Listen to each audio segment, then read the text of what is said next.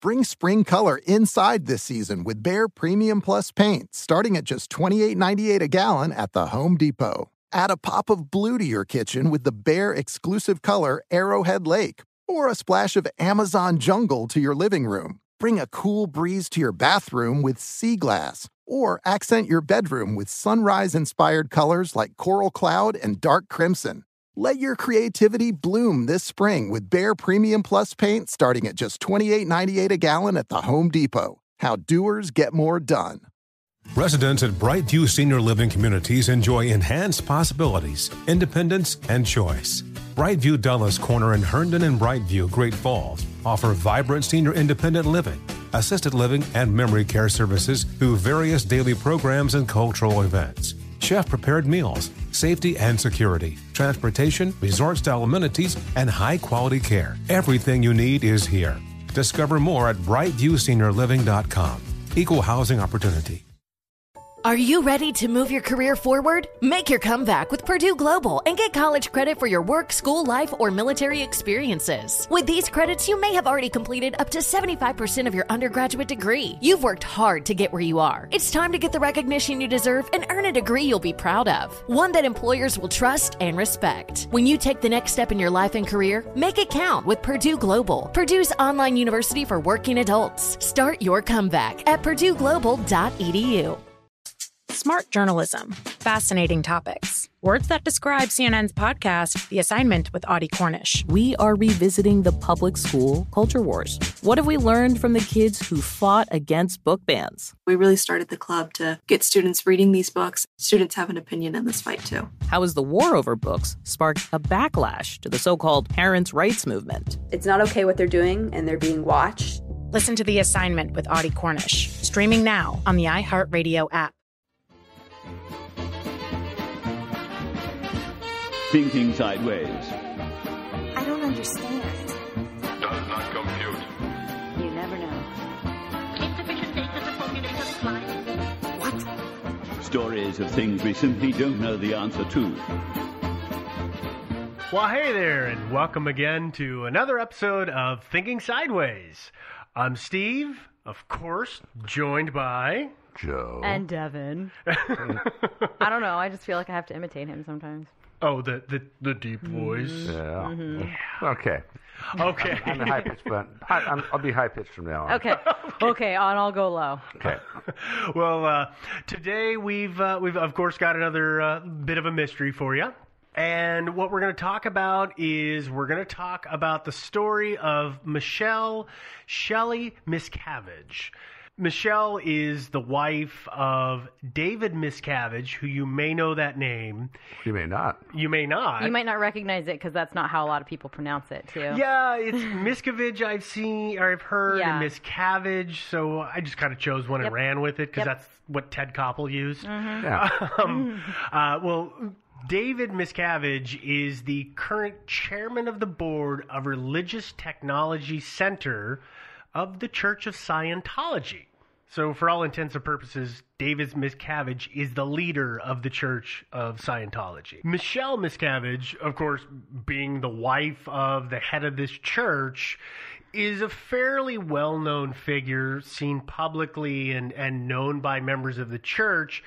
And she was very active up until August of 2007 when she completely dropped off the radar and essentially disappeared from the public eye. Hmm. So she's taking a sabbatical, in other words.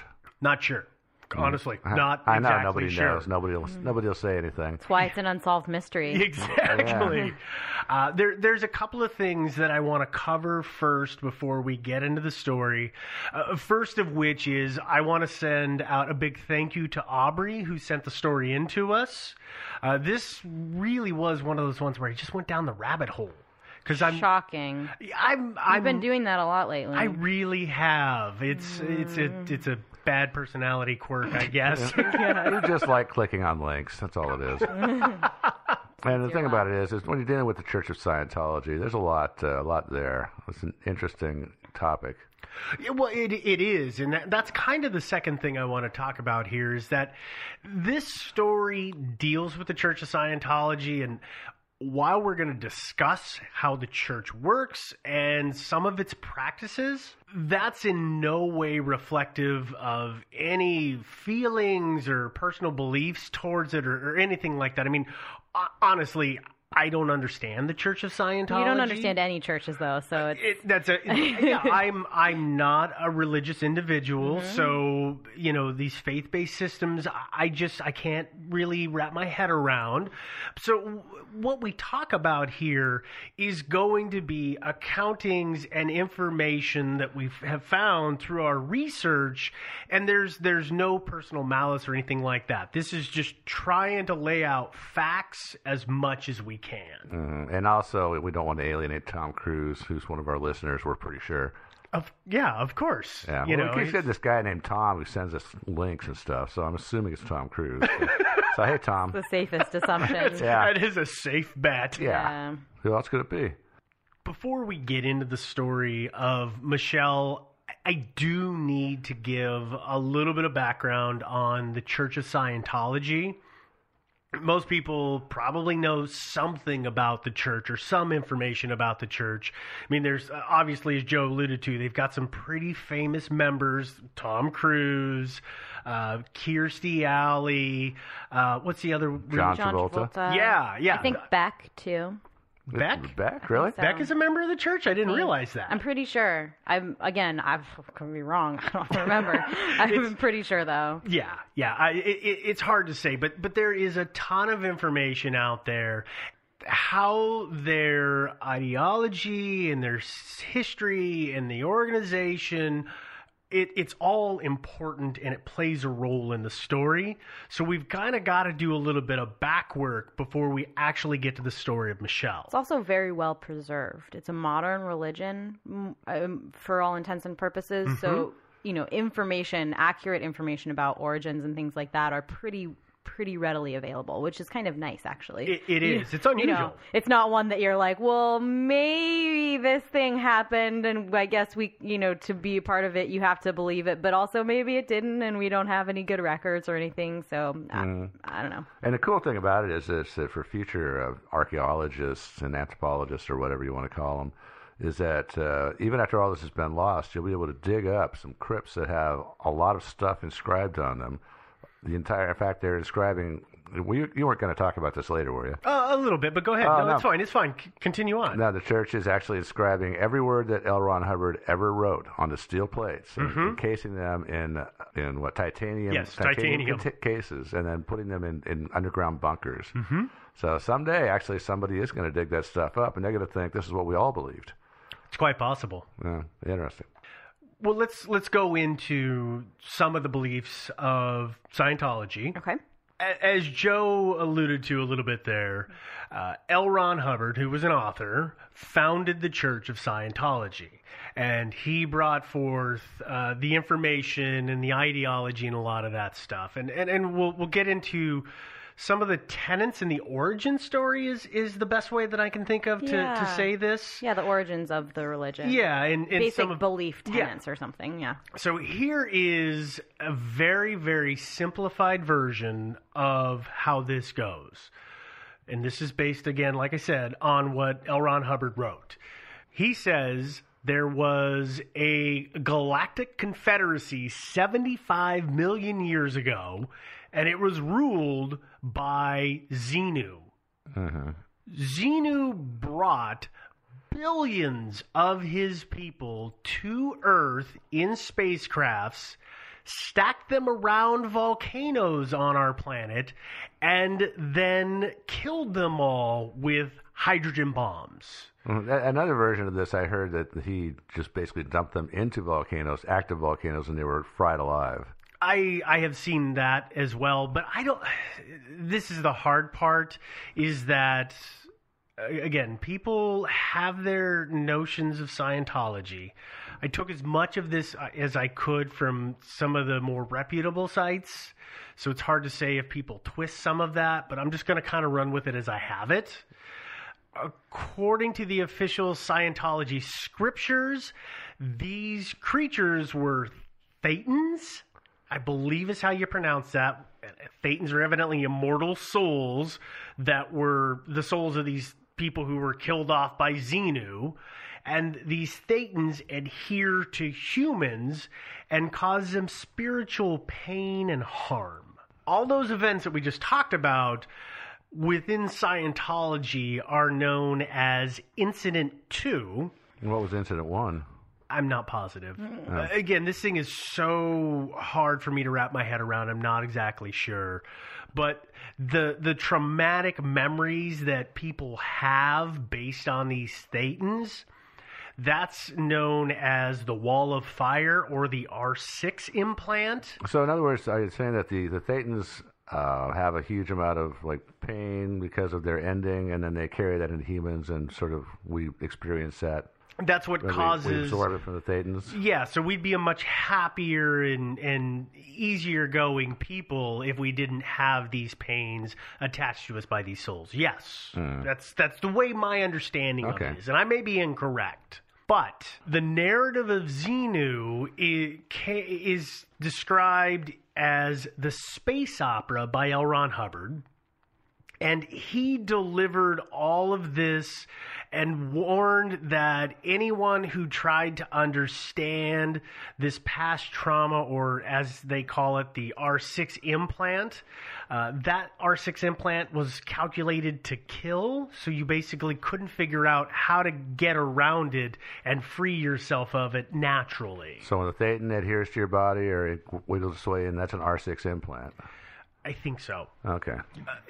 again, this is so far out outside of my wheelhouse, and it's really hard sometimes to suss apart. And yeah, obviously, it goes without saying, there's a lot of information about this online. Mm-hmm.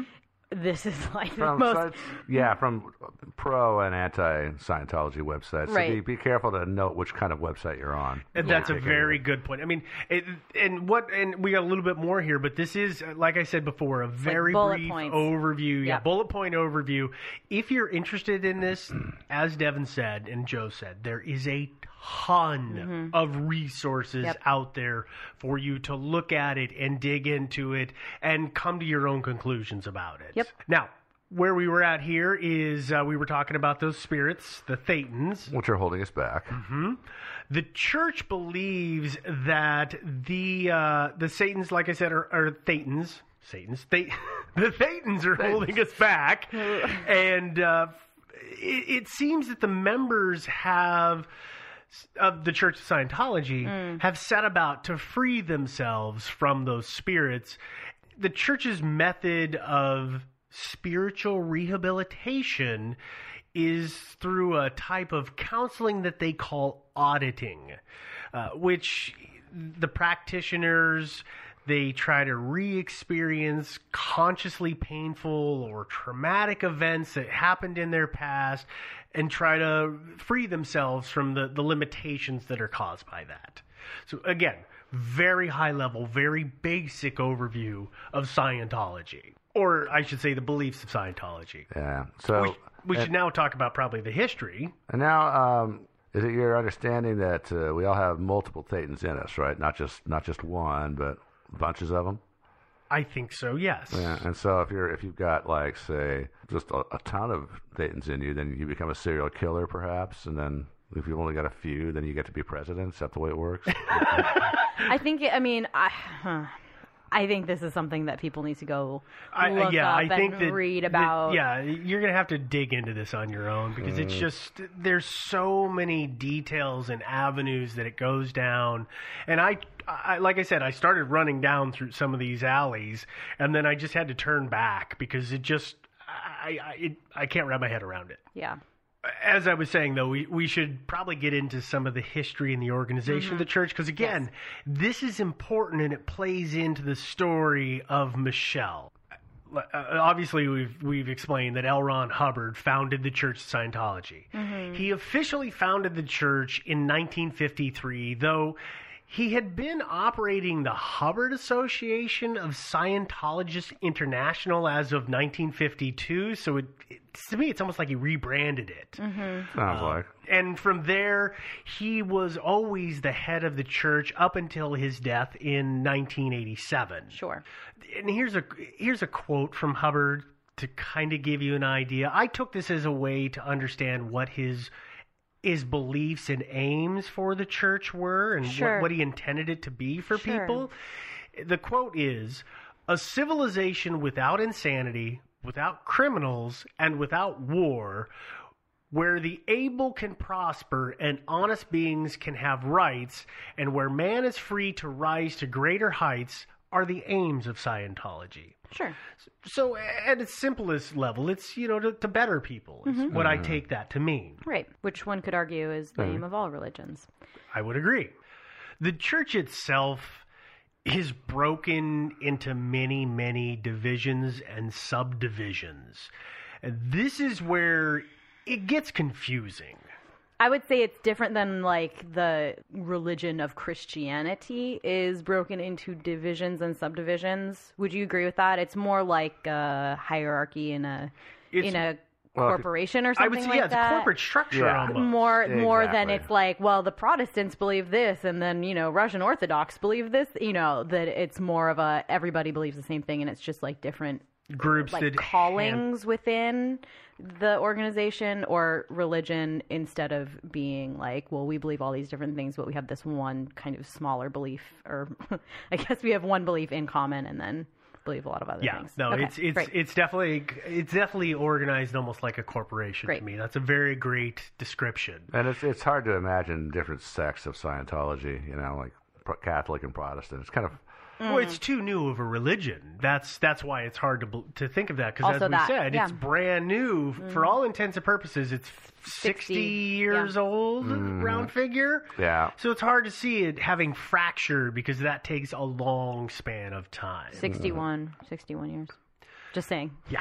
Okay, get it right. We're, we're going to go through some of the divisions here just briefly. And I apologize. This is full of acronyms because every one of these names is kind of long, but try and hang on to some of these because they do play a role later on. Uh, there is the Religious Technology Center, or RTC, which protects the church's copyrights and trademarks. And from the reading that I've done, that's primarily done through legal action, mm-hmm. Exercising their right. There is a division of the Association of Better Living and Education. What is that? Able? Able. Okay. Which helps further and promote the church and its belief through social programs. So I'm guessing they're going out in the community and mm-hmm. helping out and fostering and saying, this is Yeah, what they- Scientology does and this is why it's great. Then they also have like a drug rehab program and stuff like that. And I mm-hmm. assume that's underneath in in this too. I would assume so. I would too. presume that that would be the, the likely spot That for would be a it. spot. Yeah. Uh, and then the one that's going to be really important to our story is, the, especially the beginning of the story, is Sea Org or Sea Organization. Sea Org was created in 1967 by Hubbard, and it's, this is it, it cracks me up a little bit. He was taking a series of voyages around the Mediterranean Sea. Was it just the Mediterranean? I, I thought he ventured out. Mostly the Mediterranean. I'm sure that he went other places, but as everything that I've seen was mostly the Mediterranean. Yep. While he was on his trips, Hubbard gave himself the title of Commodore because, well, why not? I would be the Commodore of the fleet. Uh, well, and the crew of his ship, and sometimes it sounds like there was more than one ship, he uh, called them the Sea Organization, which is how the, the name came to be from what I I've gathered through the research. Joe can correct me if I'm wrong, but I think you can only be a commodore if it's a fleet of ships, I believe so. Yeah. or otherwise you're a captain. Or an admiral. Yeah. Yeah. Unless you bestow the title on yourself. No, And even, and even listen. typically admirals don't usually command ships. They're usually like commanding more than one. But hmm I'm just Yeah. saying, uh, you know, I stand corrected. there's a respect for actual like you're not correct. corrected. It's just No, L. no, Ron I- I Hubbard. know. Yeah. We, No. uh, um, yeah, we need to correct him. Yes. Okay. No, I think there were more. I'm just. I was saying that to say I think there were more than one. and I, just- just I would ship. agree with that. Um, Sea Org is still in existence today. It's actually kind of an elite group.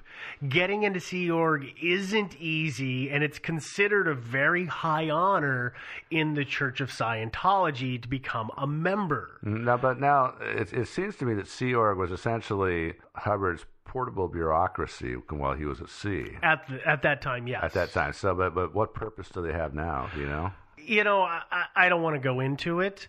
There, there's a lot of stuff there. There, uh, Uh, it's too much to, to go into. Okay, well, if not- we go into every level of Yeah. this church, we're going to be here for hours, and we're not going to get to our story. Oh, and yeah, that's why, again, I'll. I'll encourage Yeah. people if you're curious, please go and look at some of this stuff on the web. And we're going to start talking faster now. Here's something about Sea Org that I was actually really kind of shocked about. I mean, getting into an elite organization, that's, you know, that makes sense, not being easy. But it actually requires a lifetime commitment to the Church of Scientology and its organizations. It's actually interesting to me because that was like one of the first things I ever read about Sea Org was it requires a lifetime commitment. Oh, and also it's like a super high honor. So for me, it was flipped. So that's it's interesting that that came second for you when you were doing your reading and research. Uh, yeah, it's just, I guess, a thing of perspective. I guess. I don't know. Yeah. What where you're reading it? Here's what you get. If you're accepted in or you, you make it into the status of being a member of Sea Org, in exchange for your membership, you get room and board and training and auditing. And again, remember we talked about auditing a little bit earlier. Which it turns out is often very expensive. yeah, it's, So it's So- like actually a good benefit. They- Yeah. I mean, yeah, these the get church for doesn't free. do these things for free. As a member, there's of course are dues, as there are in lots of churches. So, Yeah. if you want to go through processes, you have to pay. But as a member of Sea Org, You, you, don't for pay free, for that which is, you're actually auditing. is- working which is for huge the church. benefit. Yeah. Yeah, you're you're you're a s in a simple simplified version. You're an employee. Yeah, and I know for, from so from talking to and reading about Scientologists, I know some people wind up putting a lot of money into auditing over the years. Mm-hmm. So yeah, it's it's, for it, free. it can be an It's a nice expensive thing. Yeah. And the reason I, I made the analogy that's kind of like being an employee is that you also get a small weekly allowance or a stipend. Yeah. Here's the thing that really caught me off guard about Sea Org is that okay, you have to pledge your loyalty. I totally get that. But it was the contract and the length of the contract that you sign, which is, mm-hmm. A billion believe it or not, a billion years. That's, we did not make that up. That is real. No, that is absolutely based on uh, you know everywhere it says it's a billion years, and they they have a uh, and I actually I fact checked this to make sure that they were not that that this was accurate. The Sea Org's motto is Revenimus, which is Latin, and loosely translated means "we come back." It was a Yeah. it was a good try at pronunciation, Steve. So, uh, There, so- there was a W in the thing that I read that put it phonetically, and I was like, mm, "Wha- "Wow, no, that. W doesn't Just work." Don't even worry about it. so basically, now how do they? How does this work out when you when you die and are reborn in a new body? Do they come and they come and get you and press you into service, or do you just know? I think you're called to I- it. Ah, That's the, I guess that would be the theory. That's the theory of you know like uh, reincarnation or, or things like that. Is that a great example? It would be something similar to the Dalai Lama. Certainly, there's that aspect of the higher ranking people go and find that child that's going to be the Dalai Lama, but also that that child is like call, like they know in their heart of hearts or whatever. So I think it's it's a combination of that, and I, I can't I can't imagine that. I mean, you know, maybe maybe Sea Org is going out there and like, hey, you you signed a contract, you're coming with us. But I don't get the impression. I the impression I have is that people show up and say it's weird. I was, call, you know, this. I'm really interested in this, and I don't really know why. And they say, oh well, you probably signed a contract a billion years ago. Let's sign another one. Let's re up, and we'll go from there. you know, that'd be my phone guess. carrier like that once. yeah. okay. All right. Well, uh, I think that's enough about the basic structures and tenets of oh, Scientology Oh, it's more than to, enough. to get us into the story. Oh my gosh, we still haven't even started talking about our we story haven't even started talking Well, about we'll the talk- story. We'll be quick about it. I mean, w- because obviously everybody knows enough about Scientology from our thorough investigation. Oh my gosh, not even close. No, not even. Not even. Okay, well let's let's move on to the subject of today's show, which is Michelle Miscavige, formerly known uh, before she was married by her maiden name of Michelle Barnett. Okay.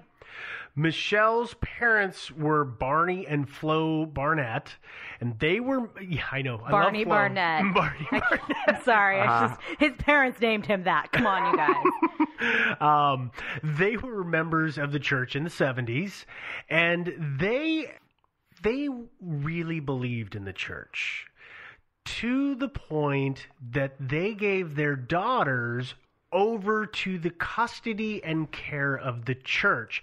So Michelle and her sister Clarice became wardens of the church, for lack of a better term. Well, I, uh, okay, so they were put in the church's care, and their parents just Oh, let. so they were wards of the church, you mean?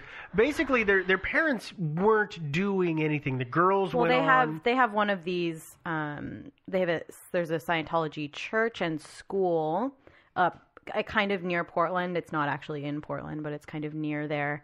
Um, actually, know somebody who works there, uh, and it's a boarding school. So I think essentially what you do, it's not like oh you're just like a ward of the state, a ward of the church. Is you send them off to their boarding school and they live there, and then they do their summer programs through the church, and then they you know go back to their boarding school, and then once they graduate, they become you know they start working at the church or join They take Org or whatever. You know, so it's not so much of like, oh, just uh, go away, just like be kids in the church. It's not. It's also not like becoming a nun. I would say it's not. You know, but it's it's more of a you just become entrenched in the church itself because you you go to boarding school all your friends are there it's just that i that would just be my like little addendum to that Mhm. like Well, and- that's my understanding of how it and works and I, I, had be a, wrong. I have a hard time finding a lot of information, but this is back in the 70s, so the church has been around 20 years. L. Ron Hubbard is making changes and making Mm-hmm. additions to the church, so I don't know that that structure was in place at that time, but from what I can figure out, Michelle herself was about 10 or 11 years old Mm-hmm. at the time. And she, from that point forward, was raised and educated by the church and surrounded by its members. Sure. Uh, and she evidently really excelled. She did really well.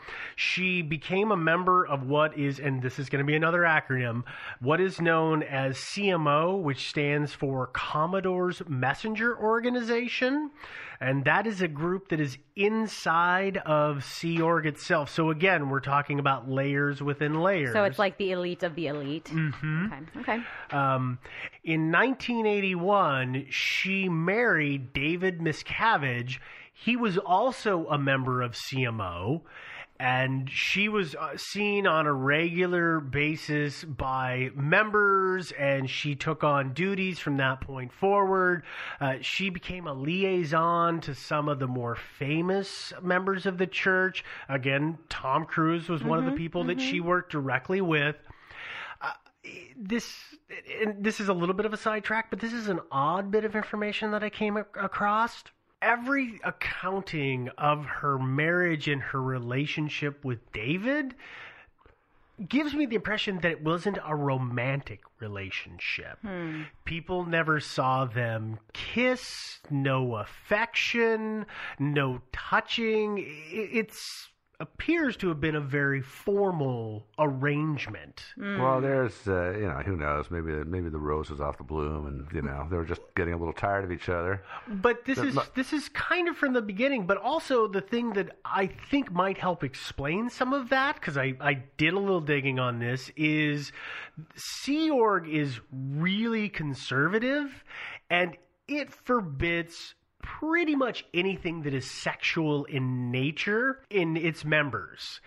And I would assume, except for procreation. except for procreation. So there's no no premarital anything, Mm. and I kind of get the impression that sex is for making children, Sure. and that's it. Yeah. which would explain why they weren't lovey-dovey, huggy, kissy all the time. But they were could following also- what they believe. It could also be. I mean, there are a number of um, American political marriages that you can look at and say, well, that really just looks like a partnership of two people who saw the benefit of being married and that it would improve their status to be married and There's so a they just mutual made a deal. benefit that is not Uh, romantic. Sure, you know, if you- yeah, I mean, it probably happens. I, I still think Bill and Bill and Hillary, who you're obviously talking about, I, I think they probably, I think they probably cared about each other at the beginning, but uh, that was gone probably after Bill's fifth aff- affair. I mean, I would say that they're definitely, certainly not the only people that uh, come to mind in that sort of situation. You're situation. absolutely no. right. And you know, I think, uh,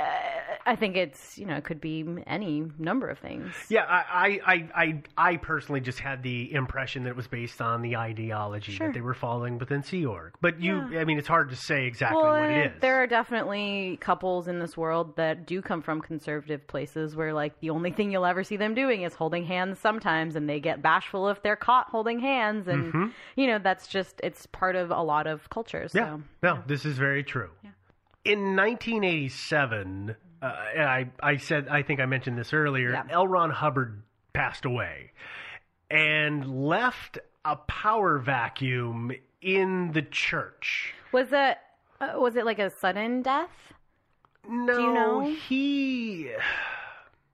How do I say this? He had been going downhill for a while, Okay, I guess you mentally know, and physically. I from gen- what I've read. I generally just kind of have this kind of like weirdness in my brain about people who like are in these positions of power that are like on the slow decline and don't think, oh, you know what'd be good is naming a successor. and maybe resigning, or, Or, like, okay, or whatever. ceremonial duties, you know, Fine, something like, like, that. fine. I honestly don't even have the problem with like I'm gonna hold this office until like they pry it from my cold dead hands. That's fine, as long as you say I'm gonna have this office until they pry it from my cold dead hands. At which point this person is in charge. But he did. St- He didn't do that. supposedly, Yeah. He didn't do that. Yeah. And this is this this is a good point to put in that the Church of Scientology is waiting for his return. Well, sure. There's a at a lot they have a lot of campuses. Right. And there's there's things at these campuses that are signs for him to go to for when he returns, things to encourage his return. So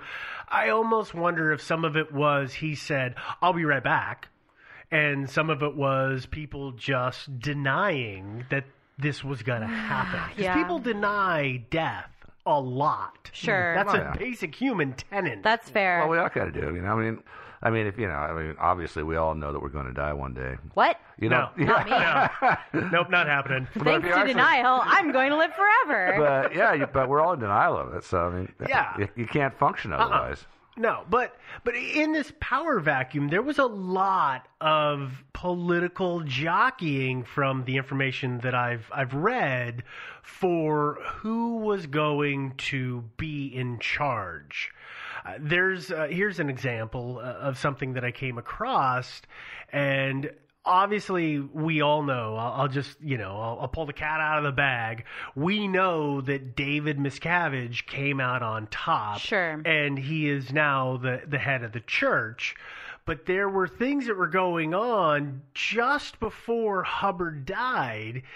He put out an apparent order that circulated in Sea Org, which promoted two Scientologists. It was a husband and wife. Uh, his the, the gentleman's name was Pat Broeker, and I don't have his wife's name, but they were going to be promoted to a new rank, which was loyal officer, which made them the highest ranking members in the organization, or uh, short of Hubbard.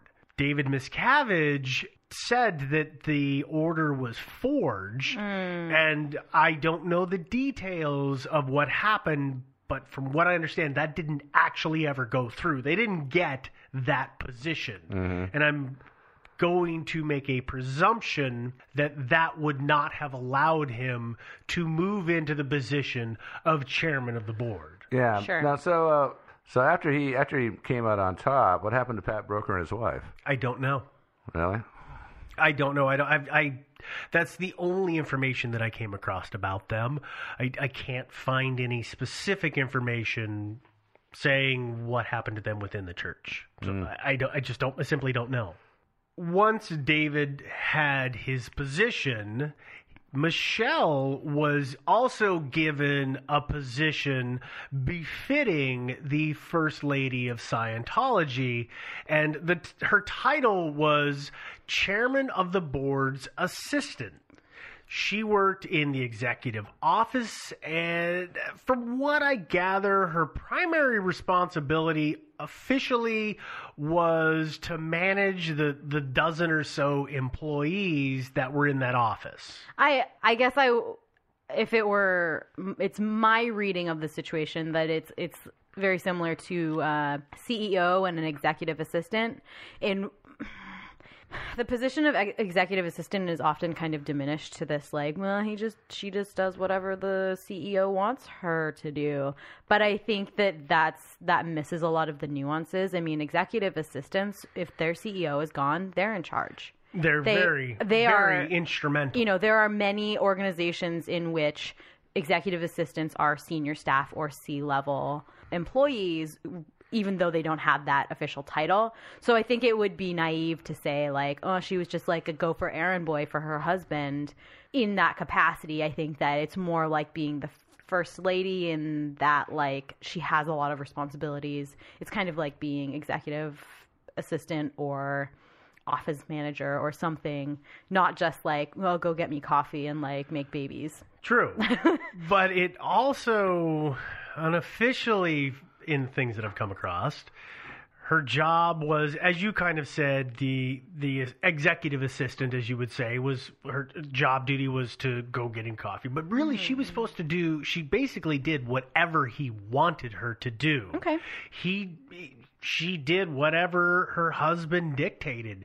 And again, this is from the, the reporting that I've come across and, and all of that. So I can't confirm that. A- And of course, you know, that's that's not the most flattering description. Sure. And I, sure. you know, we don't do this a lot, but I'm going to cite a source here, which is there's a Vanity Fair article out Mm, there. Yeah, yeah. And it's quite lengthy, and the author did a bunch of interviews with people who have since left the church. I, yeah, and I feel like there were not a lot of names named, as you can imagine. So that that that's where uh, some of this okay. internal executive level stuff that I'm I'm repeating here. Sure. That's where I got that. All right, and I, yeah, that's that's totally fair. It's just been my kind of uh, understanding of other stuff.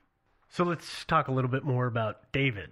After David assumed power, things, and, and I use that phrase loosely, after he became chairman of the board, things in the executive level of the church they, they appear to become more and more tense and his behavior and this is my impression based on the information i've read uh, read I, I this is i read i read the, his behavior seems to evolved or devolved to the point of almost megalomania. Uh, again, these are from people who have left the church saying that he became quite cruel and quite brutal to people.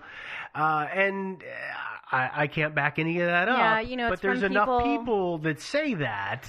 It's it's hard. It's hard when anybody leaves a group like you know Scientology Mhm. to Yeah. you kind of have to grain of salt it. You know, you want to believe that stuff. I think that a lot of the stuff about Scientology that you read, it's kind of like it's believed because like you kind of want to believe in this like big shadow organization. You know, it's the same sort of thing as like the Illuminati almost to me, where it's Or the like, New World Order. yeah, where you're like, oh gosh, a shadow organization that probably exists, and they're like super evil, and everything is the worst, and everybody's in on it, and it's this huge conspiracy.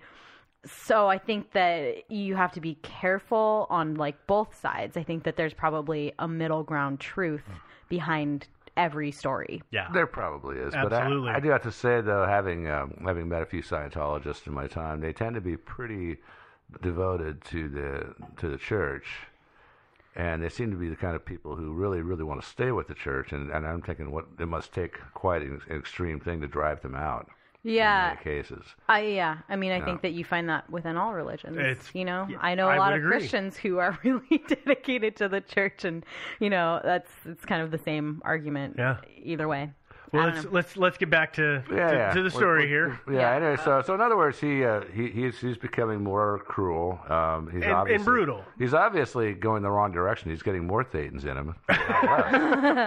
well, Michelle, in her role, uh, her official role, she seems to have taken on the task of, of putting herself between her husband and the staff. Yeah. Um, to the point of running interference for everyone. Everyone, and again, this is my interpretation is, is an attempt to spare them from the actions that she's seen him, you know, presenting to others. Sure. Um, now, obviously, that's going to take its toll. That's going to wear someone down. And it seems to have done that to Michelle. And that actually helps kind of, it, it lines up with the events that take place before she disappears from the public eye. In 2006, Michelle was given the task by David of creating a new organization board, or again, as everything seems to be shortened in this religion, org board. They call it the org board. org board, org board, org board. Uh, I like it. Originally L. Ron Hubbard had created the the organization board, which, as I understand, was seven divisions of the church that had different functions and duties. And for reasons that I don't know, David had decided that it needed to be reorganized and restructured, and he had assigned this task to several people every time somebody came back with something, he rejected it. He just he didn't like what they gave, and so he finally gave it to his wife and said, "You can do this." That seems like the kind of case of like, well, I don't like it, change it. Well, I, well, what do you want? I don't know. I just don't like it. Change it. Well, that's that's exactly it. You know, so obviously, uh, it, it sounded to me like there was actually sort of a it was sort of a group effort by Michelle and a few other people to put some, together a plan that. But she was Cabbage in charge like. of that. Yeah, and the thing about it is, is like you know, at, at a certain point after the, the third or fourth rejection, if I, th- I think they should have gone to David and said, "Hey, you need to be in this group because sending us off to waste our time and then you reject it. I mean, just come in here, tell us what you think and what you want." Well, but that's the hard part. I mean, again, we made the analogy of a corporate structure. You see that in corporate institutions, and you think this would be so much simpler if. But Mhm. that's just not the way it happens. Yeah, it's too bad though. But- But here's the thing Michelle finished the task. And she went ahead and began to tell people what the changes were and give them their new jobs based on those changes. Hmm. She did this without running this by David first, which appears to have been a giant problem. Apparently so, yeah. And at the same time, so these are two events running in tandem. While she was doing that, David had evidently gone to stay in Los Angeles for a period of time, and she had taken the opportunity to renovate their living quarters, and they lived at what is known as Gold Base Yeah. which is it's in Riverside County, California, uh, and that meant that of course all their stuff had to be boxed up and moved around and set aside. And when he found came back and he found out what his wife had done with both the org board and the renovations, Mm. You keep saying org borg, but it's org board. It's they're not creatures from they're not Cylon creatures from Star Trek Borg. They're bored. org board. I like the sound of Org Borg better. Though. I do too. Org board. Uh, I just I just like to clarify Org they're not Borgs. Okay. Well, when he got back and he found out what his wife had done, he was supremely pissed. Mm-hmm. Not happy at all. And he stripped her of her job title. Okay. And he assigned her a handler. oh. She was seen in 2007 at her father's funeral with her handler in tow, and that was it. Mhm. Yeah, she, she was- wasn't seen again in public from that point forward. Yeah, and I, and I think the she actually between this incident in 2006 and August. It was it was in December of 2006 is when it happened. So Yeah. we're looking at a eight month period. No, she actually disappeared at right not long after this, and and then she the only time she Reappeared. served the only time she reappeared was in August 2007 Yeah, with that was her handler. last public sighting. Yeah, Correct. and then has not been seen since. hmm The official statement, the official line from the Church of Scientology is that Michelle's fine. She's fine. She's fine. Just stop questioning it. She's fine. She's working on a special project special. for the church, It's Yeah, right. so which special. is completely outside of the public Yeah, eye. she's. Listen, it- this is, eh, she's just taking some time. This is happening on the laptop in home. I mean, she spent all that time on the renovations. She may as well be enjoying them. It's totally fine. It's fine. It's fine. She's fine. Everything is fine. That's my interpretation of that statement. Okay. Just saying. Do either of you know who Leah Remini is? Um, I don't Yeah. want to say. Actually, I I had s- I didn't know her by name. I had seen her on TV a few Mhm. times, and I had not realized she was a Scientologist. Leah Well- Remini, she plays the wife Yeah. on the TV show The King of Queens. And ju- until about a year ago, she was a member of the church. She had also developed a friendship with Michelle. I bet Michelle was her handler, right? I mean, no, she wasn't her handler. wasn't she the? Oh no, I'm sorry, liaison is the word I was looking for. She might have been because she was Leah Tom might have been she a was a liaison celebrity. for Yeah. Leah. I, Yeah. Remini, But- I don't know. Yeah. And by the way, did, uh, were you gonna mention that Scientology has this thing, this place in LA that they call the Celebrity Center? Which no, where I they- wasn't going to go into that. Yeah, yeah, that's where the Yeah. celebrity. Well, I saw this BBC News thing about that. It was like documentary about the, the Scientologists, and they interviewed Leah Remini, and th- this was before her break with the church, and she was Mhm. just all you know, all, all just glowing about the church and how wonderful it was. And they interviewed her at the Celebrity Center. Well, and she's not so glowing about the church because No, obviously she's she's, not. left. Mm-hmm. Yeah. And she was friends with Michelle. She is one of the few outspoken people who has asked about Michelle's whereabouts vocally and rather publicly. She went so far as in 2013 to file a missing persons report with the Los Angeles Police Department Yeah. saying this woman's disappeared. I guess Mm-hmm. if you haven't seen like a close friend for like what is it, Six plus years? six years or so, you probably start to get suspicious. Yeah, and I, I think the reason she got angry and left the church is that people were people were just stonewalling her and Yeah, brushing she her off. stonewalled It's and like- brushed It's like, why can't you just give me an answer? You know? Yeah, I mean that's a very simple question. You Yeah. think it'd be a very simple Where is answer. my friend? Yes. Yeah. Well, the Los Angeles Police Department investigated, and they say that they met Michelle and that she's fine. Mhm. From what I read, I, I, I haven't read that they actually went to her home, but they did actually speak to her in person. They spe- well, yes, they But- spoke to her in person. The information I had said that they had the detectives had confirmed that they had met her and knew who she was, and that yes, she was fine. So we're saying this is a case of like one woman being like, well, I don't really want to be friends with that person anymore, so I'm gonna stop returning her phone calls, and then that person being like, ah, she's dead, right? That's what happened. Well, That's- no, that- It's that a is good an theory? interpretation. Okay.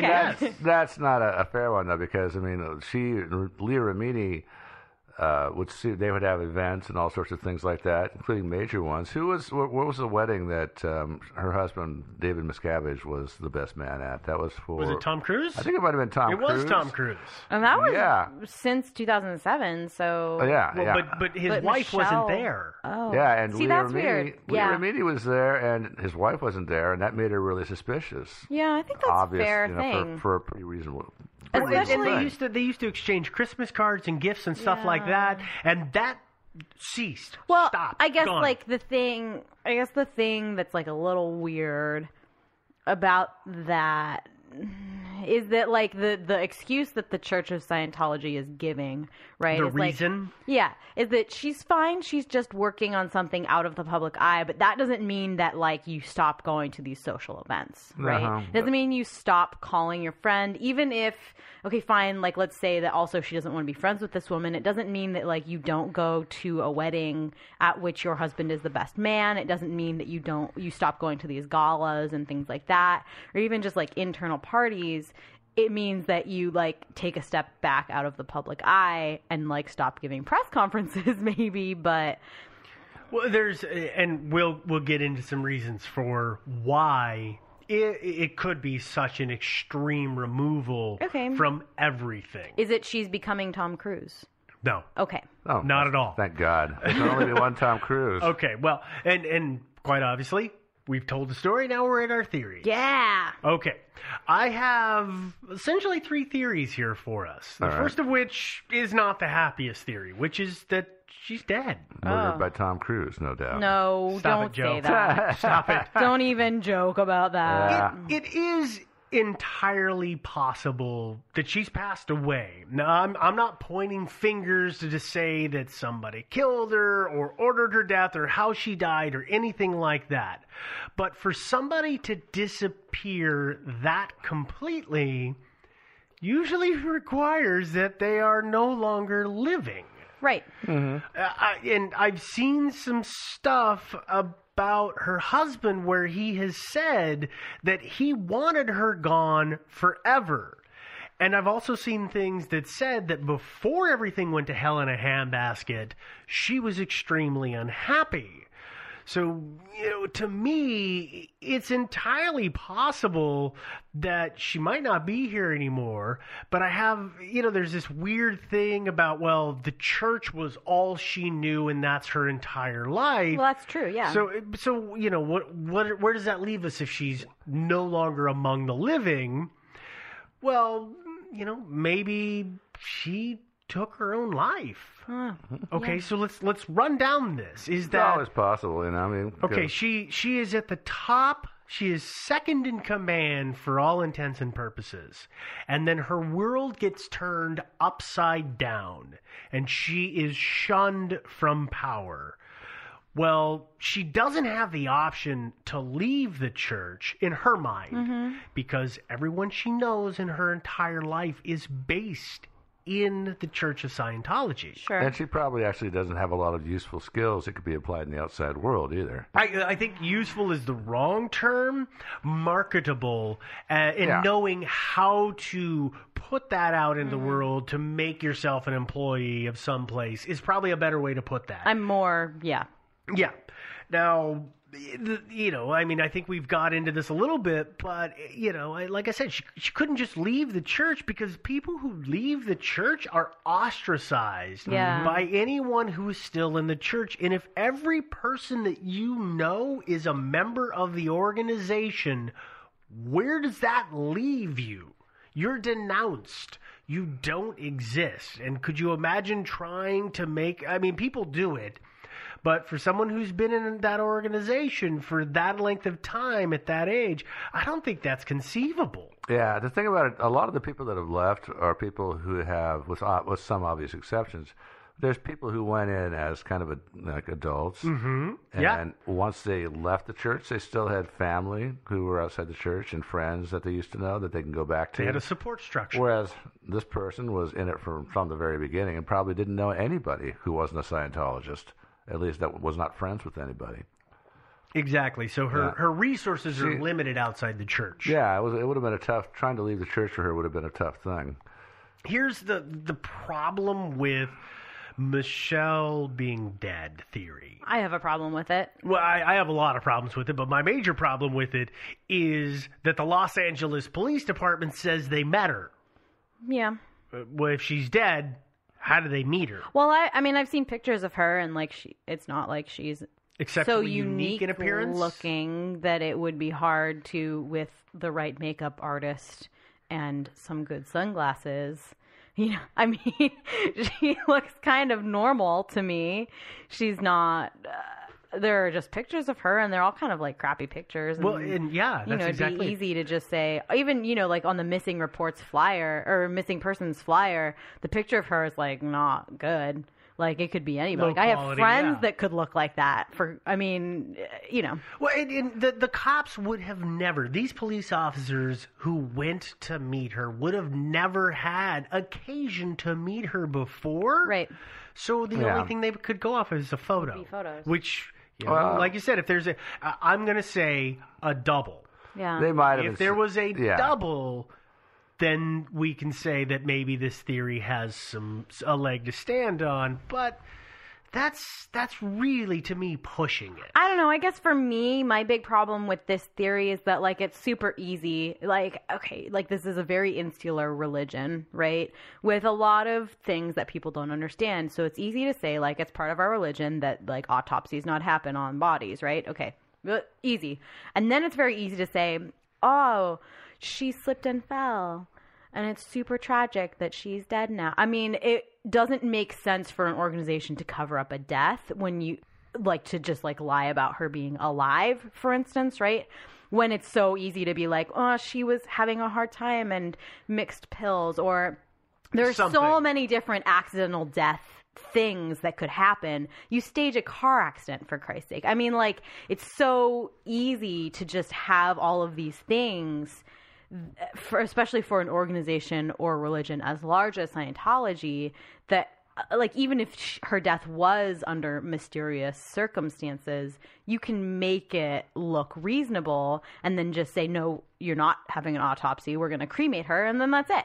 Uh, she'll come back in another life and if she wants to tell you then then she'll tell you then. But I- i just i just have such a hard time with the like Hiding well let's death. just yeah let's just carry on like she's alive I, that for me that's like the biggest part of it i don't know Mm, yeah, and and also, well, I think she's probably alive because you know the cops are, uh, you know, detectives and, and ha- actually met her, and you know they're not babes in the woods. These guys sure. realize that you know they they probably had some way to verify that she was actually who she said she was. How?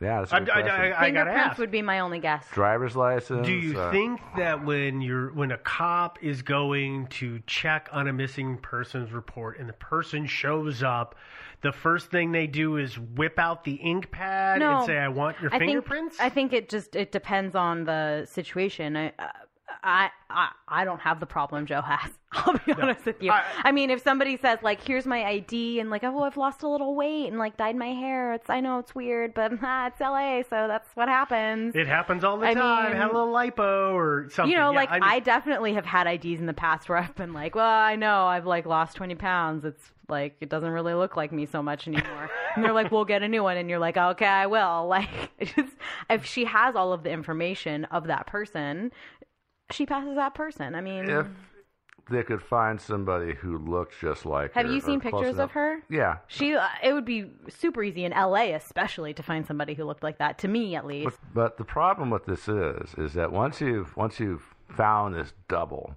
and you've fooled the police, then you have somebody you have to murder. No, you pay her enough money. I mean, like, give her a couple million dollars, and or if she's a member that's also of the church, Yeah. Mm-hmm. then the, I mean, th there are ways to convince people that that's part of their duties as a member. I mean, w- Yeah. I don't want to belabor this too But much. what I'm saying, yeah, no, I, we shouldn't. None I'm of just us saying that really that- like this. No, theory. none of us do. No, none of us like it. I'm just saying that that creates another loose end. Even if, the, if even if you pay her a million bucks, even if she's a member of the church, that's a big old loose end. It, it is. And I think that uh, there's no really no real reason to believe that she's dead, personally. Because I mean, Scientology. I mean, whatever you say about it, and people say a lot of bad stuff about it.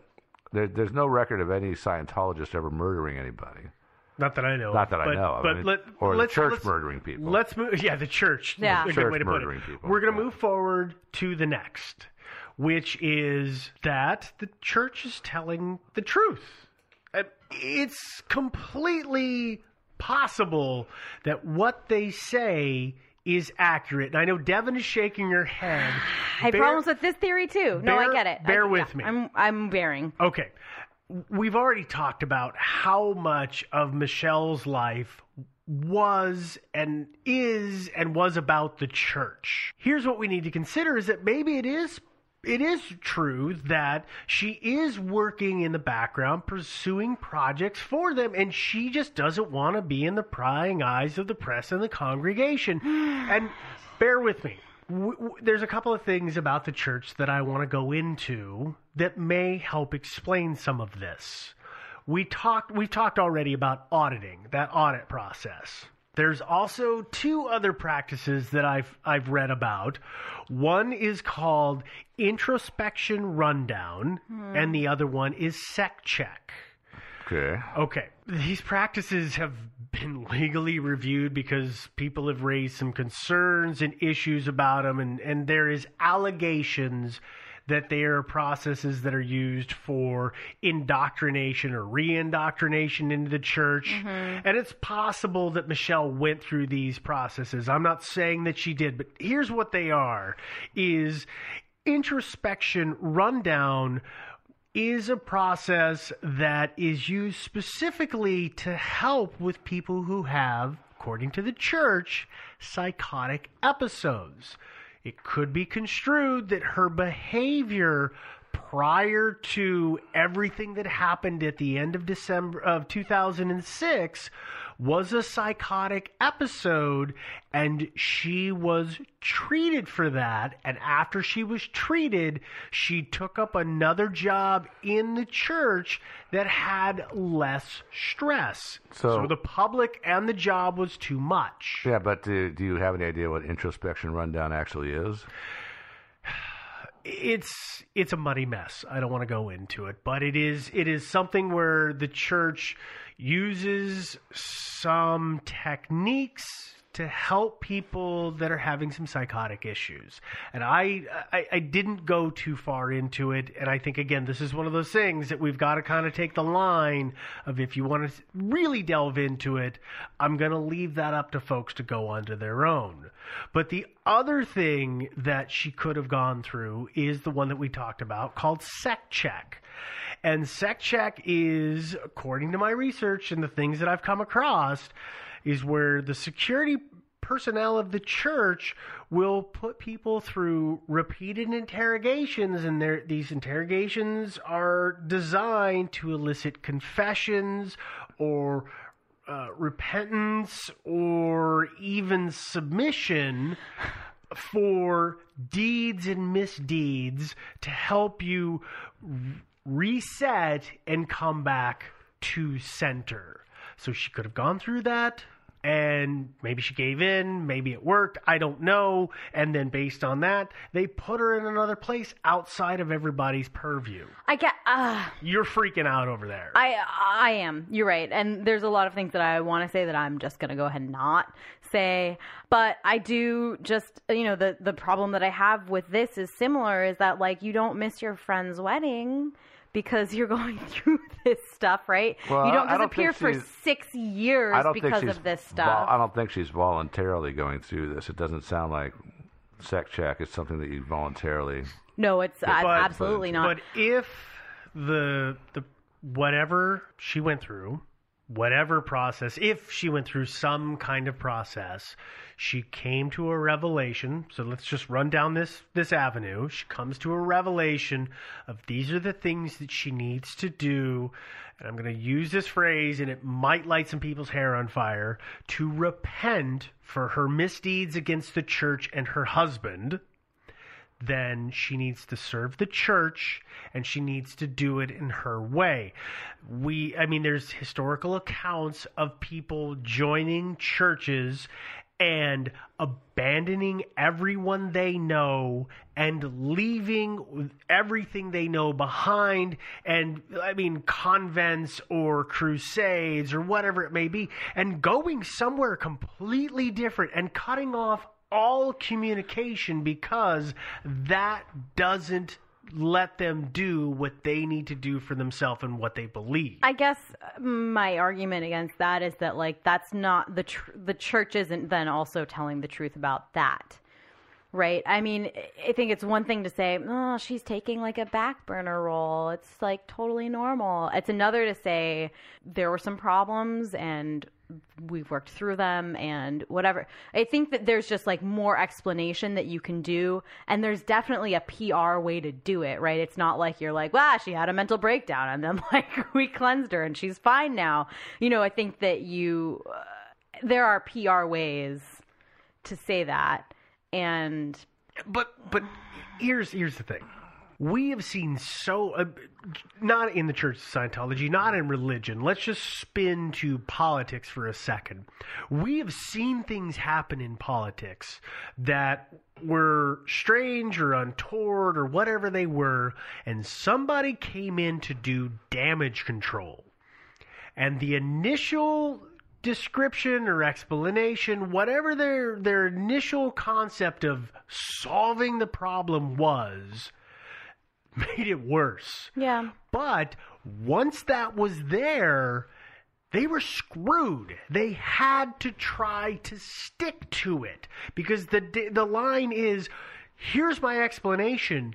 Don't waver from that. But because think, if you waver from it, then you're opening up a bigger can of worms, and you got to stick with it. I I just think that like you can build on their initial thing, right? Their initial thing was, well, she's taking a back burner position, and that's fine because you build on that. If this, like, you know, if she did go through sec check or did do this introspection rundown, is, you know, essentially like in the Scientology version of a convent, whatever that may be, maybe she went back to Sea Org, maybe she, you know, there are so many different options that builds on the taking a back burner and it gives the public uh, at least more of a sense of a fleshed out story that might be believable and real, as opposed to like, nah, she's taking a back burner role. What? Uh, no, you want more information? No, there's no inform- more information. She's just out of the public eye. But the, but uh, there there are a number of things within the Church of Scientology, and and it, for people in general. I'm not going to make this just about the church. Sure where you want to keep things private. Absolutely. I mean, again, I'm not trying to defend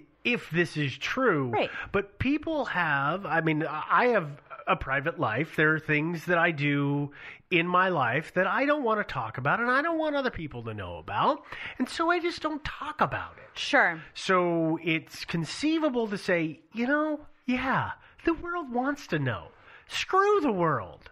They don't get to know. It's my life. Mm-hmm. I think there's a there's an end to that though, right? You don't get to say that if I you're the will agree with president of the United States, for instance, right? So Yeah. if you're like the leader of a large, powerful church, the Pope doesn't get to say that. The Pope doesn't get to say like, oh, I don't know, I just like took a sabbatical for whatever. I mean, you know, the, I think a great example is like the Pope resigning. Like, you know, he couldn't just be like, nah, I just want to take like a more of a back burner role. He had to say like, here are some specific reasons. And whether they were true or not, whether they were the main reasons or not, he came up with some reasons for that. So I think uh, that's my big problem with this theory. I have problems with all the theories. I'll be honest with you. This theory is that like the, uh, you give you give small specifics at the very least. You if you're part of a public organization in the public eye for whatever reason you're obligated you have that obligation to your community to explain it a little bit at least Well, uh, and I know we've kicked the crap out of I'm this so dead sorry. horse, but Joe, do you have any final thoughts on this theory? Well, yeah, it's it's it's crap because you know um, if she was said. yeah, yeah. It's, if she was doing work in the background, you know, and she's still in good terms with the church and everything, and things are all oh, everything's okay. Okay. Meantime, meantime, there's uh, all this stuff whirling around the internet saying, "Gee, what happened to Michelle?" You, it, the simplest thing would be for the church to just produce her. You know, I mean, That's the, true. The church should just say, uh, you know, and Michelle, I mean, you know, go call a press conference and let it just let everybody know you're okay. just say hey i'm cool Chill. You know, I mean, Just show up on TMZ. that's all you have Yeah, to do I mean- like truly post one selfie and you're fine yeah, people are getting all twitchy about this, Michelle. So just get out. You know, we're going to get you back out there a little bit. You know, and uh, and so there's just no conceivable reason for them to I agree. be stonewalling. I'm I'm this is the I'm in. I'm in agreement with you as well. This Yeah. is a a weird one. Mhm. We we have, and this is a very short list of, of theories, but we are we're really going into them here. Is our final theory is that she's locked up somewhere.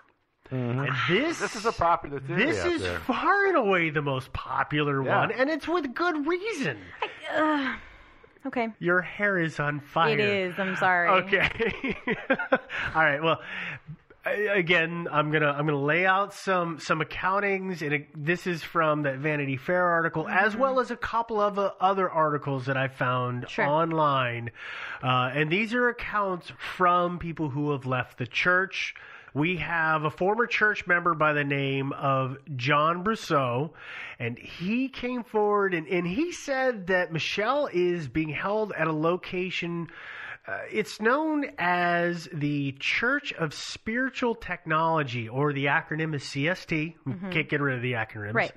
Uh, and it's located in, uh, north of San Bernardino near uh, Lake Arrowhead, Mhm. which is in California. Yep. Yeah. Uh, As most of their locations, their major locations are. And you might remember earlier when we were talking about some of the divisions, I had talked about the RTC, the one who uses legal uh, motions to protect their rights and Yeah. their copyrights and all that. Well, all of that stuff is owned by CST. So RST or RTC is defending what is owned by CST. Okay. And if you put write that all down sequentially on a piece of paper, it's crossword puzzle. Yeah. yeah. Easily. Yeah. This campus, the the one that's in uh, near Lake Arrowhead, it's like 500 acres.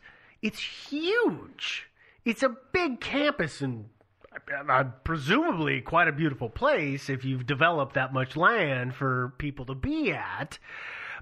Well, here's the thing people refer to it, uh, well, they, they call it the hole. You know, as in when you're in prison and you're in the hole and you're in lockup, Oh. the hole. That's not great. No, it's considered a place that people go to and they don't come back.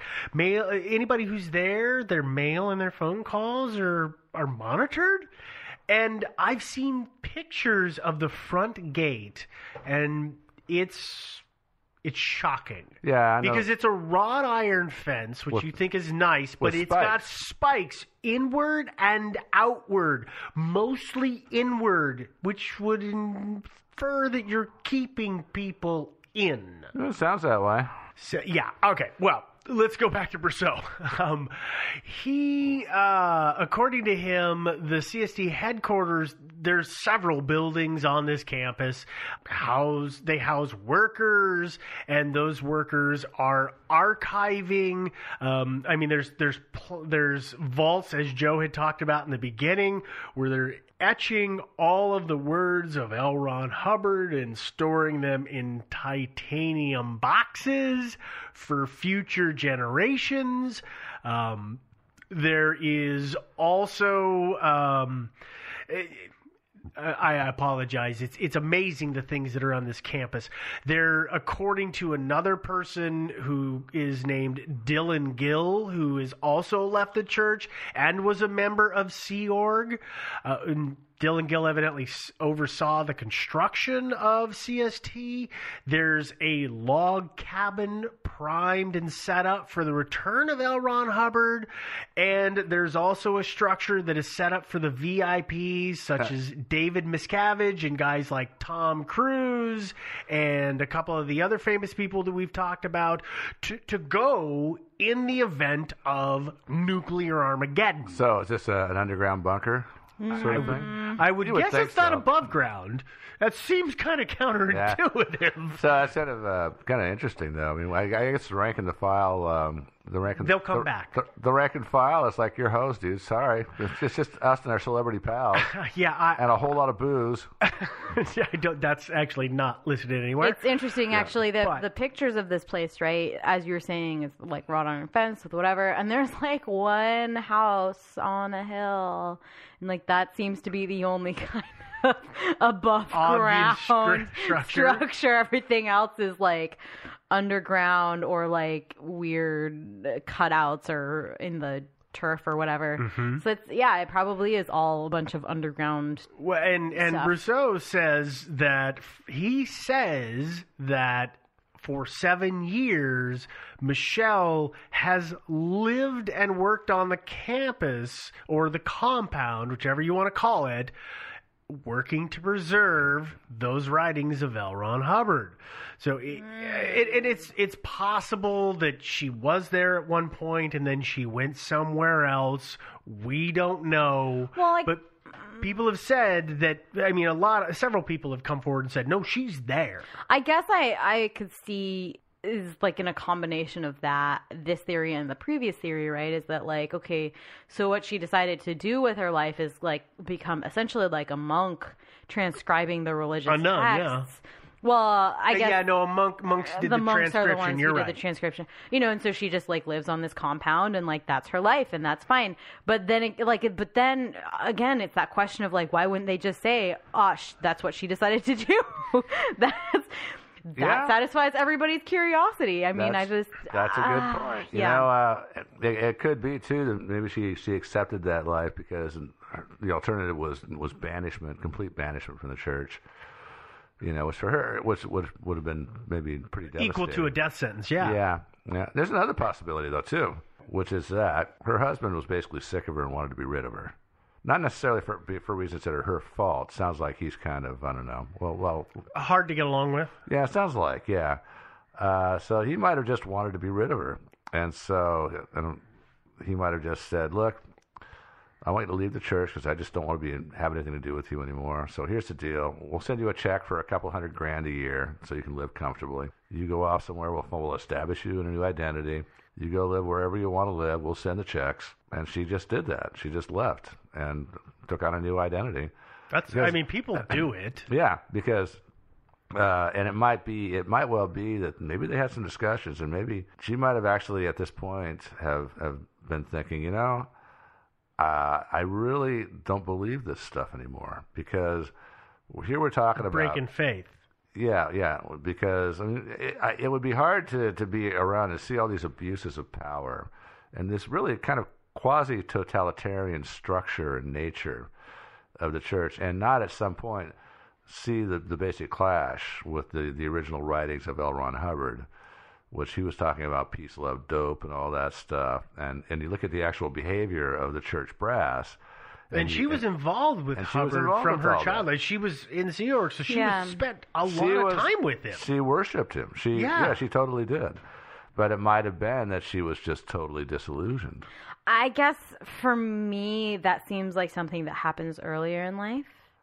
You know, I think that, like, and that's a generalization to be sure, Yeah. but it just kind of seems like you hit a point where you're just kind of committed to that. All right, you've made that marriage, your whole life has been this thing, you're in it.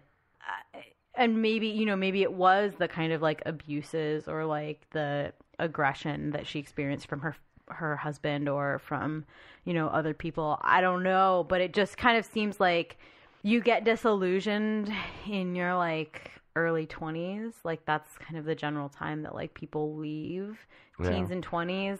So I don't know. I mean, Steve's shaking his head at me. But he might have. I, I, I totally, I, I, I have to totally disagree. Okay, that's and that's because totally there, fair. I mean, well, there's there's there's stories of people who are in religions or relationships that don't hit their breaking point until they're in their 50s, 60s, 70s, and then they finally come to the realization that what they think is no longer what is. So I'm not disagreeing Sure. with you that she may have become disillusioned, but I'm saying that doesn't necessarily always happen as a 20 or 30 something. Yeah, I guess this this whole case is just like so frustrating to me because it just the the, the it's frustrating because the church just refuses to elaborate at all. Mm-hmm. You know, it's just like there are there are so many explanations and all of them could be totally reasonable if they would just say,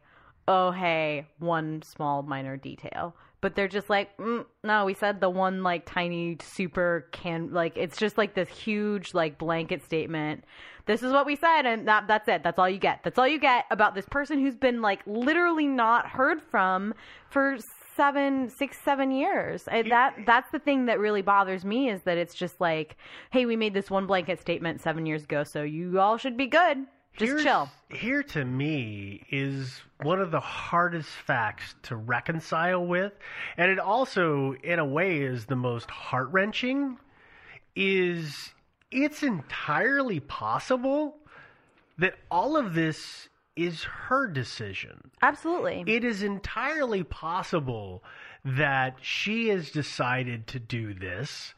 And whether she has put herself into exile intentionally or she is doing something that isn't a state of exile, if it's her choice, and from the things that I have read, she was not happy. The worst part is is that the person who could solve it the easiest is her by saying, "I'm done." And, and now we're kind of dealing with sort of little minor variations, I think, on theories. I, I think a minor variation on, on my theory, which is that he wanted her gone and paid her off. Another another possibility is that she suddenly realized that she couldn't deal with it anymore, and she didn't believe it anymore, and she just right. That's out. what Devin and I were just kind of Exactly. quasi debating, And- arguing about. And it might have been uh, because, well, here's here you got that would be kind of a blow to the church because uh, the the wife of the head of the church leaves the church. And this And- would be, you know, shortly there, thereafter followed by his niece leaving. Yeah. I mean, that's Yeah. that's a double Yeah. damaging blow. Absolutely. Yeah, and so uh, you know they can't even if they have her locked up. It's kind of hard to keep somebody locked up forever. I mean, it's possible, but it might have been that, that they just thought, well, okay, maybe what we're going to do here is pay you off, get you a new identity, and you go somewhere, and we just won't talk about it. Right. Well, Some yeah. people- you, so you, you've you've left the gone there church- before. I mean, so, Yeah, that's exactly what, yeah. Well, so I'm trying to figure well, out what, what, no, what's, no, I mean, what's what's- the new bit that no, you're putting and in what- here. The, the difference is between my, my earlier one is that is that in the first in the first one it was her husband's idea. He wanted her gone. And, and oh. mine So you're was saying now it could be now her it- But another another it, it could be that she just wanted out really bad, and that because you know not only would it be damaging because she's the wife of the head of the church, but also she knows where the bodies are buried, and I mean that euphemistically, of course. I guess yeah. You know, but Uh, the you know the the big like question mark in my mind is that like okay so I just mm, I can't imagine existing and hearing pleas from like good friends that are saying like hey where are you like we're worried about you like what's going on and just like ignoring it you know what I mean? So, like, for me, there are, I guess, a couple options. One is that, like, she's not hearing them because she's dead. One is that she's not hearing them because she's locked up or quarantined In isolation. In isolation. And then, uh, you know, the third one just, like, wouldn't make sense to me is that, like, she's hearing them and choosing to ignore them. Because, like, you know, we've all been in those situations where we're like, well, I don't really want to talk to that friend. But if a friend is like, hey, we were super close and you literally have just dropped off the face of the earth and I don't understand. Can you just like tell me you're okay? Like give me one sign that you're okay. And you're and that person is so worried about you for 6 years. Can you imagine just ignoring somebody who was like your best friend for a really long time? And like for six years, that person is reaching out to you and saying, like, I just want to know you're okay. Like, it's cool if we don't need to be friends anymore, that's fine. But like, I just want to know if you're okay. So for me, it's just those two theories of like, she's not hearing it because she's dead, or she's not hearing it because she doesn't have access to it. You know, I just can't imagine being in that position because it's not just one friend. Surely there are other people in the organization who are saying, like, hey, we miss Michelle. What's going on with her? Like, we want to talk to her. It's it's it's hard to imagine, but there are there are plenty of examples of people who have left family members behind, whether it's one or all, and they still had contact and they still heard those pleas for contact and they chose to ignore them, whether they were out of anger or guilt or whatever it may be. People do that. I I'm not, I'm not belittling your. Yeah, no, where, but I where you're guess going, I guess but- my like my big thing is like with um what's her name Leah, what's her name the actress, right? Oh, Remini. Yeah, yeah. So right, I, I can see like if you want to stay in the church, you like you don't necessarily like talk to that those people who are in the church, but then once somebody leaves, you talk to that. You know, I think that there's there's so much room there. I don't know. But the thing about it is, is you don't know that she hasn't contacted Leah Remini. She wasn't close to very many people in the church at all, from what I understand. At some point, um, she could obviously, if she's been paid off and told to disappear, then she was probably also, as part of the agreement, told she can't contact anybody. I, yeah, that's But- certainly true. But I guess like the two people, right, would be like Leah Remini and yeah, Leah Remini, yeah. the niece. and the niece, but you don't know. These people have these people have, have gone public and said that they want to know where she is. But Leah Remini wasn't doing it for years and years and years. I mean, it was like when did she start actually asking? Uh, It wasn't like in in 2007. It was quite a while after that. I I don't was a bit remember when that. Tom Cruise got married, but at Tom Yeah. Cruise's wedding, I think that's really she got into hot water because she asked at the wedding, yeah. Where is she? "Where is she?" Yeah, exactly. And so she probably asked a few times, she, and she asked a few times again. And Michelle, knowing, you know, hearing these reports and, and hearing about it, probably found a way to covertly contact her and let her know that she was okay. So, so, but if she, if Michelle had contacted Leah Remini, then, then after she was done reassuring her that she was okay, the next thing she would have said to her is, I want you to keep asking where the hell I am because they can't know that I've talked to you. And if you stop asking where I where I am, they're going to smell a rat. So she might very well have been in contact with Leah Remedians and a few other people. But in order, in order to cover that up, they've got to keep asking the question. Fair. Uh, Yeah. yeah. I I really feel like we just took and drew a bunch of scribbles on a piece of paper We've and then just Yeah. tried to link them all together. Yeah. This Yeah. just. I think we just did like so a bunch of different dots, and we were I like, do- ah, connect them to something. I, I do want to say, Leah Remini, I, I, I hope you find her. hope you've already found her. And what you need to do next time is go file a missing persons complaint. And when the detectives go out to have an interview with her, you must insist on going along. That, Yeah. that would Yeah. that would solve our double issue. Yeah. Yeah. Yeah. I don't know. It's just, it's so huge and confusing, and this whole thing is just like a mess of like spaghetti monster essentially. Yeah. Yeah. and and obviously, unfortunately, we haven't solved it. No. we Mhm. definitely No. haven't solved it. Not this even one. No, no. Oh, actually, I, I, actually, I'm going to give Leah a little bit more advice. Better idea still. The, the detectives, the detectives have to bring her to see you, and that which means that she has to leave the compound. And if there's a problem with that, for heaven, for heaven's sakes, why would there be a problem with her leaving the compound? then, you know, then they'll come and see you. And if there is a problem with leaving the compound, well, the detectives can call in the SWAT team and deal with it. That's that's yeah. No, I I can't. I, that would work absolutely. Well, we're gonna we're gonna stop with the story because I think that we have literally run down every alley and rabbit hole and conceivable that we could come up with in however long we've been talking now. I don't So even know long. anymore.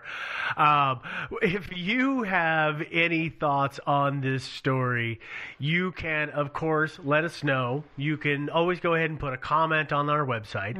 That website is thinkingsidewayspodcast.com.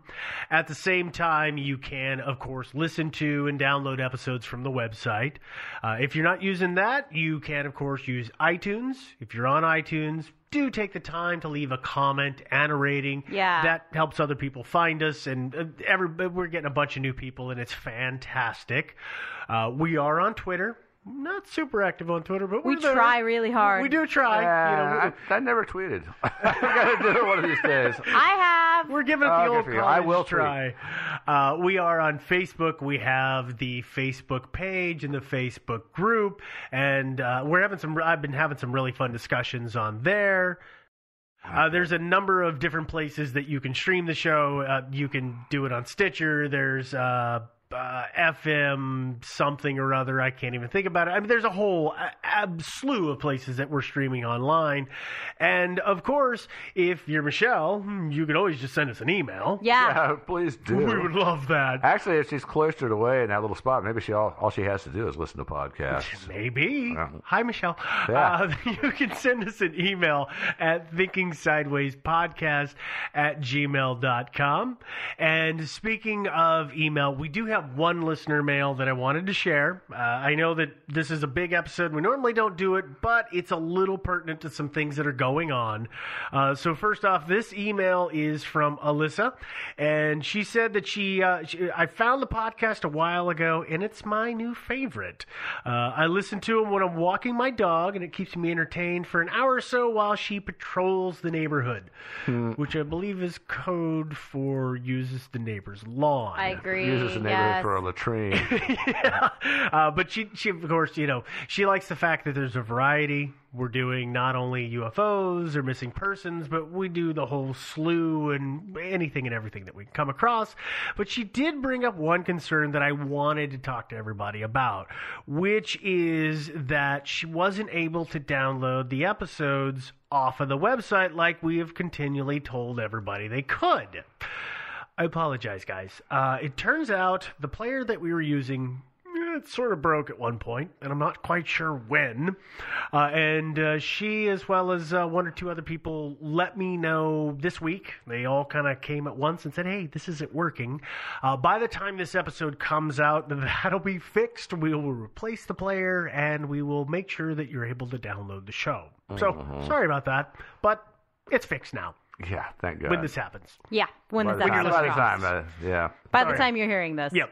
Yeah, in that couple of weeks, I'll have figured out a solution. All right, T guy over here. All right. Uh, well, that's all I've got on this. So uh, thanks, everybody, and we'll talk to you next week. Yeah. So long, folks. Bye, guys.